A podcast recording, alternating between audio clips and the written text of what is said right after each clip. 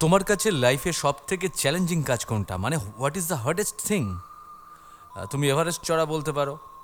তুমি তাকলামাকান মরুভূমিতে বেঁচে ফিরে আসা বলতে পারো। কত রকম কঠিন কঠিন কাজ তো থাকে, তাই না?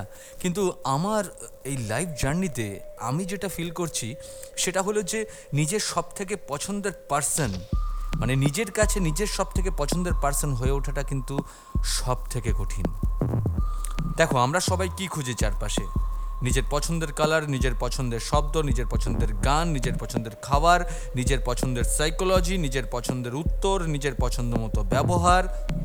এই যে পছন্দ মতো মানে ফেভারিট থিংস এই পুরো ব্যাপারটা যদি নিজের ব্যক্তিত্বের মধ্যে আনার চেষ্টা করি নিজের পার্সোনালিটি সেভাবে ডেভেলপ করবার চেষ্টা করি, তাহলে নিজের মধ্যে নিজের সব থেকে বেস্ট ফেভারিট ক্যারেক্টার হয়ে ওঠাটা ভেবে দেখো ঠিক কতটা কঠিন।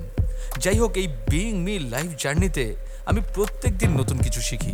এই কারণে শিখি, কারণ আমাকে তো আমার টার্গেটটা অ্যাচিভ করতে হবে। হ্যাঁ শুয়ে বসে দিন কাটানো নিশ্চয়ই চাই তার মধ্যে আমি খারাপ কিছু বলছি না। কিন্তু ব্যক্তিগতভাবে আমার খারাপ লাগে। কারণ দিনের শেষে আমার আইডেন্টিটিতে নতুন কি অ্যাড হলো। আমার মুকুট আদৌ আছে কি না আর মুকুট থাকলে সেখানে নতুন পালক এলো কি না এটা আমি সত্যি ভাবি, কারণ আইডেন্টিটি ক্রাইসিস আমাকে তাড়া করে বেড়ায়। আমি কি এটা আয়নার সামনে দাঁড়িয়ে থেকে নিজের কাছে নিজেকে প্রমাণ করবার প্রতিদিনের একটা চেষ্টা বা তাগিদ আমার কাছে থাকে? দেখো, আমার সাথে তোমার মত নাই মিলতে পারে, কিন্তু এটা ঠিক, আমি নিজেকে নিজে বোর করতে চাই না। আমি নিজেকে দামি বানাতে চাই নিজের চোখে।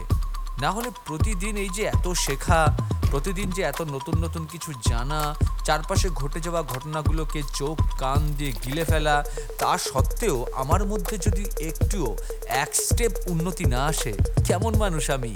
শুধুই অক্সিজেন ধ্বংস করতে এসেছি নাকি এই পৃথিবীতে? বদলে কিছু দিয়ে যাওয়ার চেষ্টা তো থাকতে হবে আমার মধ্যে। তার জন্য হতে হবে আমাকে বেটার পার্সোনালিটি আর আমার আলটিমেট টার্গেট কি জানো? আমার আলটিমেট টার্গেট হচ্ছে নিজের কাছে নিজের সব থেকে পছন্দের মানুষ হয়ে ওঠা। এটা ঠিক সব থেকে কঠিন কাজ, কিন্তু এটাই তো বিং মি লাইফ জার্নি আর আরেকটা ব্যাপার আমাকে ভীষণ নাড়া দেয়, সেটা হলো যে কখন নিজের কথা ভাববো? সেলফিশ এই কথাটা শুনতে সত্যি খারাপ লাগে। কিন্তু একবার ভেবে দেখো তো, তোমার নিজের জন্যে এক্স্যাক্টলি তুমি নিজে ছাড়া আর কে আছে। নিজের ভালো চিন্তা করাটা তো খারাপ নয়, কিন্তু যারা শুধুমাত্র নিজেরই ভালো চিন্তা করে, সেটা একটু খারাপ লাগে শুনতে। তাই সেলফিশনেসের যে প্রাইমারি ফেজটা যে নিজের ভালোর কথা চিন্তা করা, আমি তাতে খারাপ কিছু দেখি না। নিজের ভালো অবশ্যই করতে হবে, আর নিজে ভালো না থাকলে আমি চারপাশের মানুষগুলোকে ভালো রাখার চেষ্টাটা শুরু করবই বা কি করে? তাই, দিনের শেষে প্রথম স্যালারিটা কিন্তু আমি নিজেকেই দিই। তার মানে প্রথম ভালো লাগার মুহূর্তগুলো, প্রথম টেস্ট অফ সাকসেস, প্রথম স্ট্রাগল, প্রথম পিঠ চাপড়ে দেওয়া সব কিছু আজকাল আমি নিজের জন্য সরিয়ে রাখি। আমার নিজের ভিতর থেকে নিজের মুখে যখন হাসিটা ফুটে ওঠে, আমি জানি আমার চারপাশের দুনিয়ায় তখন আমি হাসিটা ফুটিয়ে তুলতে পারব। এটা আকাশ থেকে পড়া কোনো জ্ঞান নয়। হ্যাঁ অনেক বইতে হয়তো এদিক ওদিক বেশ কিছু লেখা পড়েছি এরকম। অনেক মানুষের কথাও শুনেছি, কিন্তু উপলব্ধি করতে পারলাম নিজের জীবনের চলতে থাকা অভিজ্ঞতাগুলোর মধ্যে দিয়ে।